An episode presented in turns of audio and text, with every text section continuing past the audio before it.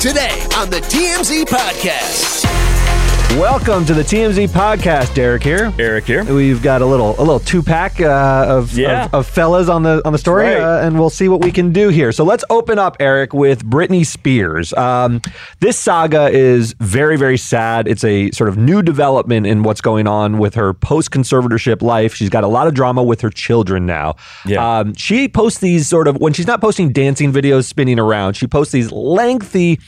Um, diatribes. I'm not sure how you would describe them. Sort of rants. Yeah, she probably wouldn't use that word, but Right, yeah, that's the word I would I don't say. think it's how she'd describe it, but in one of them, she mentioned how uh, she's having trouble with her kids and and c- refers to them in some pretty coarse terms. You know, she calls them hateful at times. Yeah. These are these are teenage boys. This is Jayden and uh, Jayden and Sean Preston, I Yes. believe. So these are her two sons with Kevin Federline, and she's having a rough relationship. And K Fed has recently given an interview, a lengthy interview to the to the Daily Mail, I believe where he's talked about these issues she's had with her children and that they don't see her. So we remember there were bits and dribs and drabs of this. They didn't go to the wedding with Sam Asghari, which is not altogether sort of strange if you think about it. They're they're K-Fed's it's, children. it's a little strange because it's not like they're on the other side of the country. They live That's like true, they're down the street from her, basically, and they didn't go to their mother's wedding. But Like, publicly, they were supportive. They Yes. said they said we support the wedding. We're just not going to be there. And now more has come out that they haven't seen their mother for five months. Yeah. And Britney unloaded, said they were hateful. Uh, said it's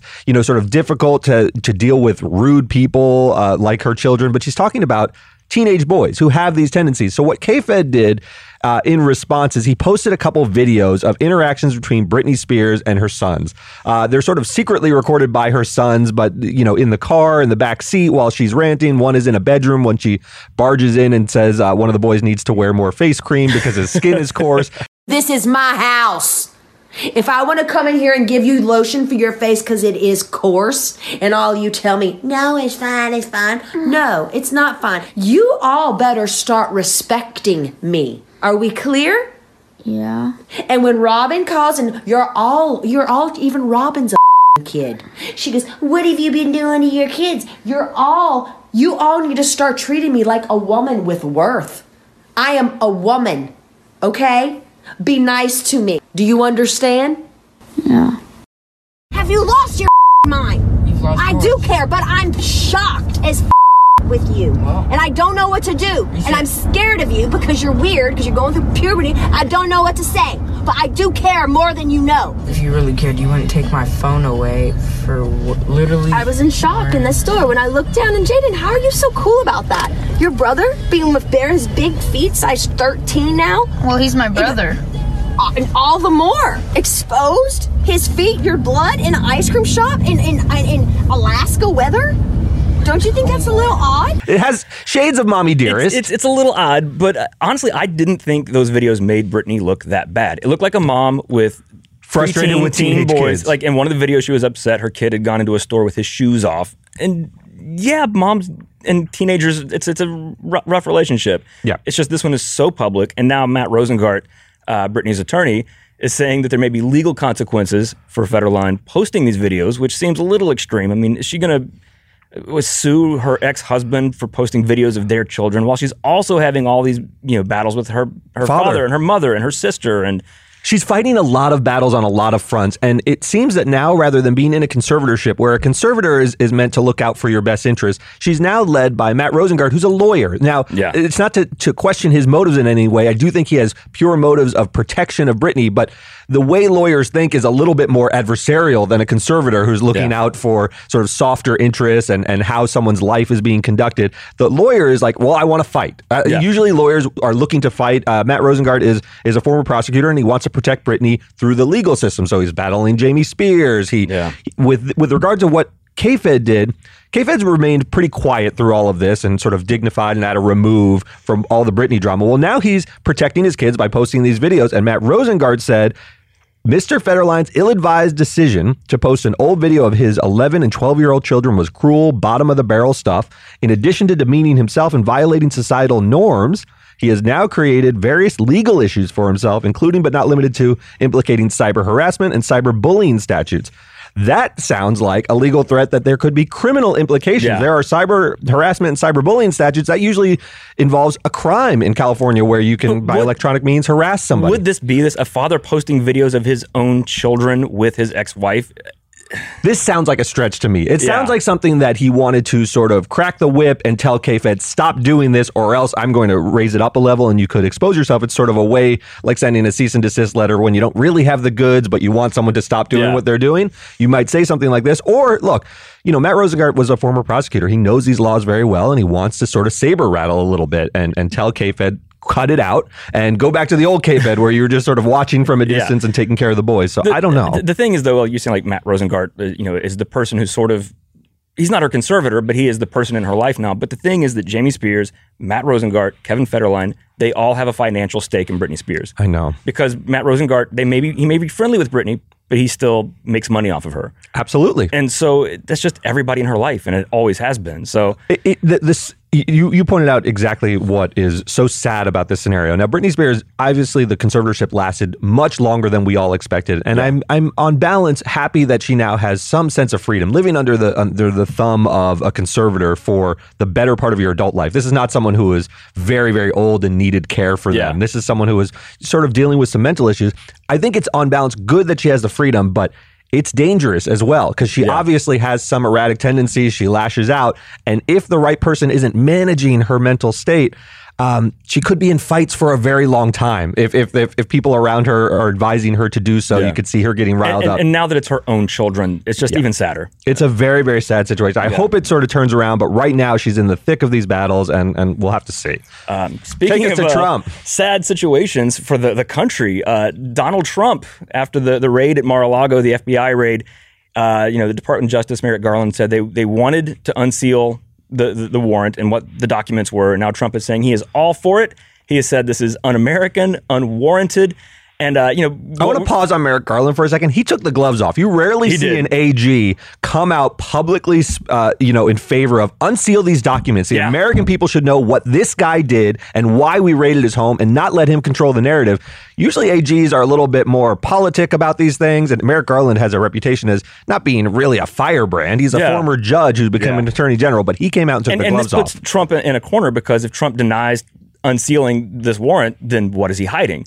So Trump is saying, nope, that's not what I'm doing. But what Trump is already doing is saying that this is a hoax, it's a witch hunt. He's implying that they've planted evidence. So already, no matter what is revealed from this, a good chunk of the country is not going to believe any of it. That's right. Trump Uh, is doing his normal playbook of getting out ahead of the narrative to set the stage for you guys. Just don't worry about what yeah, comes this out. isn't real. This isn't true. Uh, but but it could have. You know, he can deny all he wants. But one of the things we we know that they were looking for now were, were nuclear documents that no president is supposed to ever have, especially not after their presidency and not at their resort home in Florida.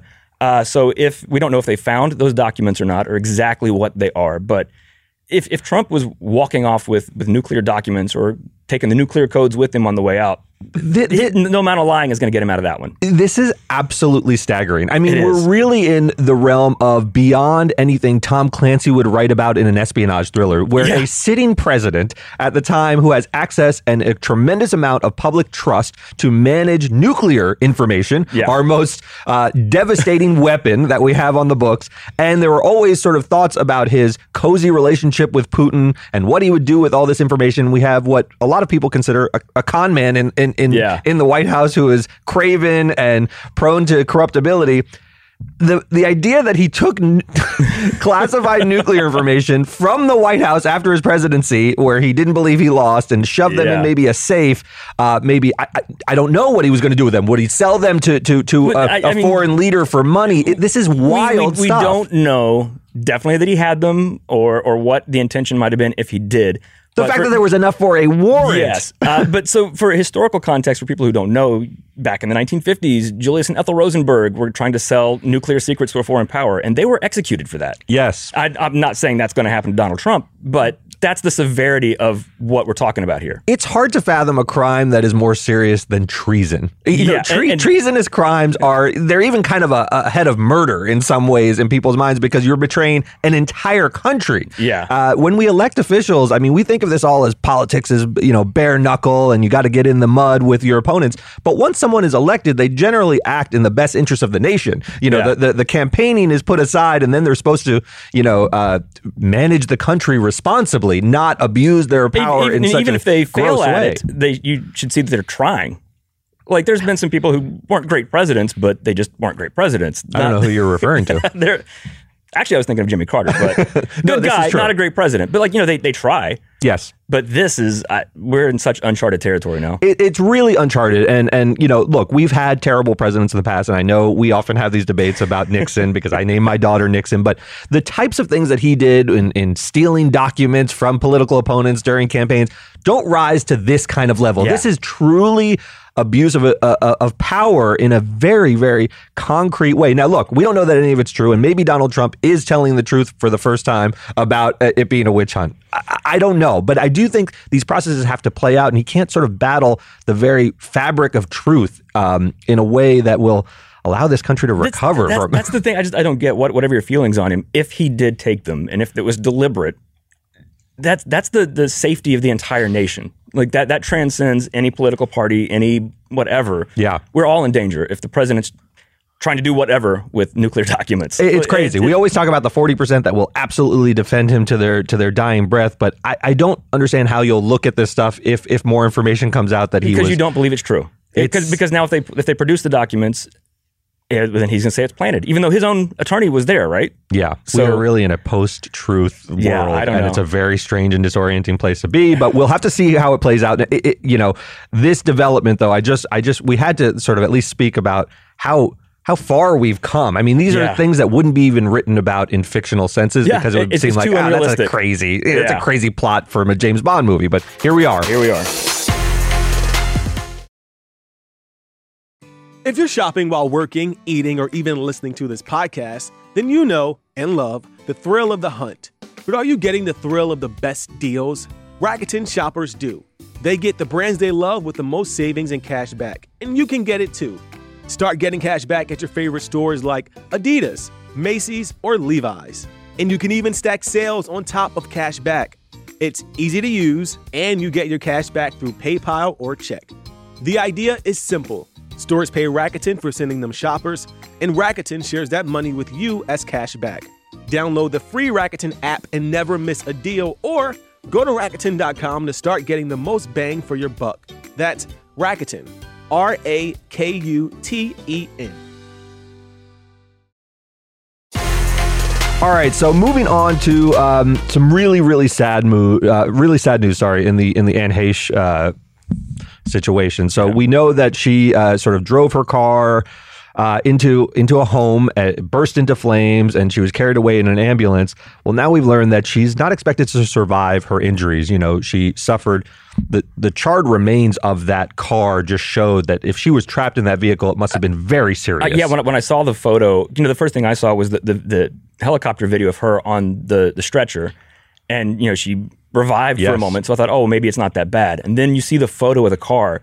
I, I don't know how she survived it in the first place. Yeah, and she's in very, very bad Yeah. condition. So we we learned that she suffered a severe anoxic brain injury. What that is is basically no oxygen to your brain, and when your brain has no oxygen, that is death. They can Yeah. revive your heart at times. You know, you can stop breathing for a period, and they can make you breathe. But when your brain starts to die, that's just death. She's been in a coma uh, ever ever For since a week she, now. So, yeah, when we should say this is, we're, we're recording this Friday morning. Yes. Uh, early Friday morning. So as of now, she is still alive, as far as we know. Yes. Um, but if they're taking her off life support, which it sounds like what they're going to be doing, um, it probably won't be long. And her representative has already said that she she was a an organ donor, so they're already looking into that. Yep. Uh, her rep is speaking of her in the past tense, saying she will be greatly missed. So it looks like there's no path to recovery. Here. Yeah, and this was a this was a statement from from her reps. This is not Yeah. just sort of digging around for clues. They, they've now come out on the record and said she's in critical condition, not expected to survive.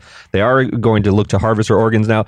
You're going to see now a lot of retrospectives on who Anne Heche was because when someone passes in this fashion, it's easy to get you know sort of caught up in in the drama of how they pass and forget really that she was a pretty big celebrity. I mean, it's, it's hard. but- it's hard for people to remember. It- it- for her particularly, I think it'll be difficult to divorce because if you remember in her heyday of, of the spotlight, she was always troubled. Yes. There was always some sort of you know controversy swirling around her for various reasons. It- she and- would say sort of wacky things about her family and aliens at times. yeah, um, and, and, she had she had a troubled issues. troubled life. Um, it yeah, it's just you know, it's just sad. It, it, it is very very sad, and and um, you know.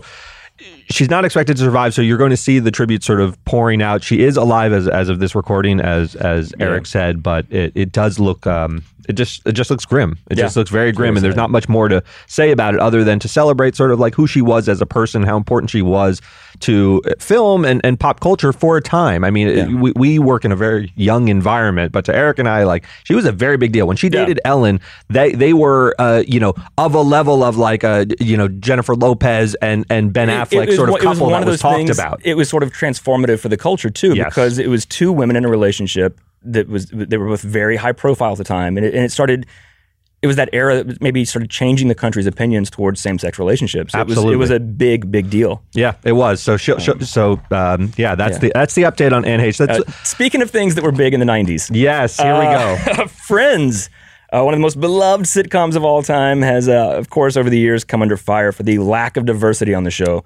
Uh, and now Lisa Kudrow, Phoebe from Friends, is saying that uh, the, the Friends creators had no business writing stories about people of color. And this is not her saying that she thinks there should not have been people of color on the show, but and I think she's right. The, the the writers of that show, she's like, what kind of stories could they have written about people of color? Like they they shouldn't have. The issue then becomes, Yes. why weren't there writers of color on the show? Yes, that that that is certainly one of the issues. I, I push back. You and I have some disagreement about this because I think many great works of literature and great works of drama are written by people who don't identify with the characters that they create. I think that can be okay. In general, I think you want inclusivity. You want more people in the writer room, writers room with more perspectives to share so that a show can reflect the the, the viewpoints of different I, I, people. agree, But I do agree with you on that. Marta Kauffman, the creator of the show, has always said like it was based on her friends group. Right. It was a group of six white people. That those were her friends. Girls got this same criticism with Lena Dunham had a group of it- white friends. What else was she supposed to write about? Interesting to me though that there's for years been this criticism of Friends, but you never hear it about Cheers or Frasier or really Seinfeld even. Like I- those were very white shows too. Why do you think that is? I don't know. Maybe because people love Friends so much and it appeals to so many people. Maybe they want to see themselves reflected on it. I, I don't know. Yeah, I mean, l- Cheers, Cheers, Seinfeld. Seinfeld sort of holds up because it was so absurdist. Some of the Yeah. premises were not really um, sort of cultural touchstones in the same way Friends was. But when you watch Friends now, But they're both they're both set in New York City though. They're both set part of in the New York. criticism. When you like like you know the Andy Griffith show was set in a very white community in the early '60s. It makes sense. Yes. but But when you watch Friends, it seems of the 90s. So does Seinfeld in terms of what they're wearing, but it's sort of universal in terms of, you know, master of your domain. You know, you know, these topics that they were discussing and sort of riffing on are sort of universal, right? Masturbation is not going anywhere. You're going to have a, a show that can riff on that and it's going to be funny. When you watch Friends at times, it's a little cringy because there was a lot of gay panic in the 90s. yeah, the, it was the always, you interactions know, between Chandler, Chandler, was and Joey. terrified. People thought he was gay. and- Right. And it's it's it is very '90s. There are a lot of things about it, but Th- this is strange. So Lisa Kudrow, you know, built her career on Friends. She's she's an actress. She's a very very talented person, and, has, and has had a career after Friends that is relevant and vibrant, and she's very well respected.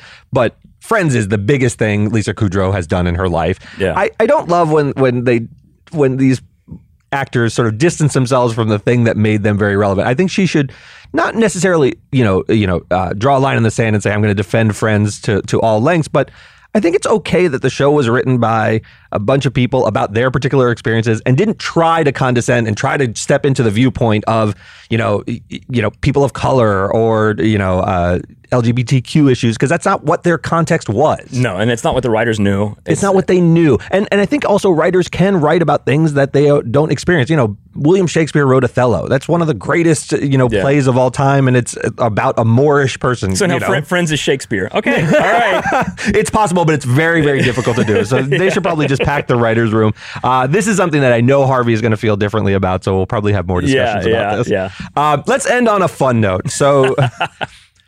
This is another uh, sort of sign of the times. Uh, Tommy Lee, uh, the drummer from Motley Crue, posted a full frontal picture of himself nude uh, yesterday on Facebook and Instagram. He took it down off Instagram, but it stayed on Facebook for a while. I'm not even sure if it's still I'm, there. I'm shocked. No, it's been it's been taken off Facebook now, but Facebook and, and Instagram don't allow nudity like that. And so They I, don't. I don't know how that stayed up as long as it did. Twitter, you can do whatever you want, but It's I'm, I was shocked that stayed up so long. it's remarkable. It's a remarkable uh, in its Yeah, and it- visual. It's not, it's not subtle. It's not like No. oh, you can kind of see. It was just a full frontal naked shot of Tommy Lee. Uh, And to put in context, Tommy Lee has one of the most viewed and famous penises next to Michelangelo's David. and We've and impressive. And impressive. And, and impressive. and uh, Yeah, a lot so of people have seen it. Famously, the first big sex tape of the 90s was the Pam and Tommy tape, which was stolen, It was by the, the, first way. big sex tape. It that, really that was. predated, you know, Kim Kardashian and Paris Hilton and all the other ones that we think there were some in the 80s, like uh, there was like a Rob Lowe one that I was think, floating I think around. the difference was that, that Pam and Tommy huge. came up with the, the beginning of the internet also. Yes. And so there was it was an easier way for people to see it if they wanted to. Yes. So his his penis became very very famous in the 90s, but he's one of those characters who like notwithstanding there was a show called Pam and Tommy recently, just sort of exists out there now and he's sort of like past his prime. Well, Yeah. he he got a big big headline by Big posting headline. this. um and you know, it was it, it was sort of a fun day. It was fun to reintroduce his penis to a new generation because I don't think there was an appreciation. We had talked about honking the horn. We make jokes in the room all the time, but now you've seen it in all its glory. And uh, I don't know that there's much more to say about his penis, but I mean, it was the, the older funny moment. generation. Also, think of all the groupies that Motley Crue had. They were introduced to it personally. Yes. they probably had firsthand experience. uh, I, was, I, I said like I think one of the funniest things is that some of the comments on the photo when he posted it, people were you know shocked. Like children can see this. This is Yes. so crass and like vulgar. I'm like. He's the drummer from Motley Crue. Crass and vulgar has been their thing for 40 plus years. This is not a man who puts on three piece suits No, and goes and, into and an also office. what Yeah. what what 16 year olds are following Tommy Lee on Facebook? Yes, know, I don't- yes. Here's another little element of this that I thought was interesting. So his new wife is Brittany Furlan, who is a very, um, you know, internet savvy person. She grew up in the age. She's much younger than Tommy Yeah. Lee. Tommy Lee is a is is a character from the 80s and 90s who doesn't really understand the internet in the same way, but he's married to someone who is, you know.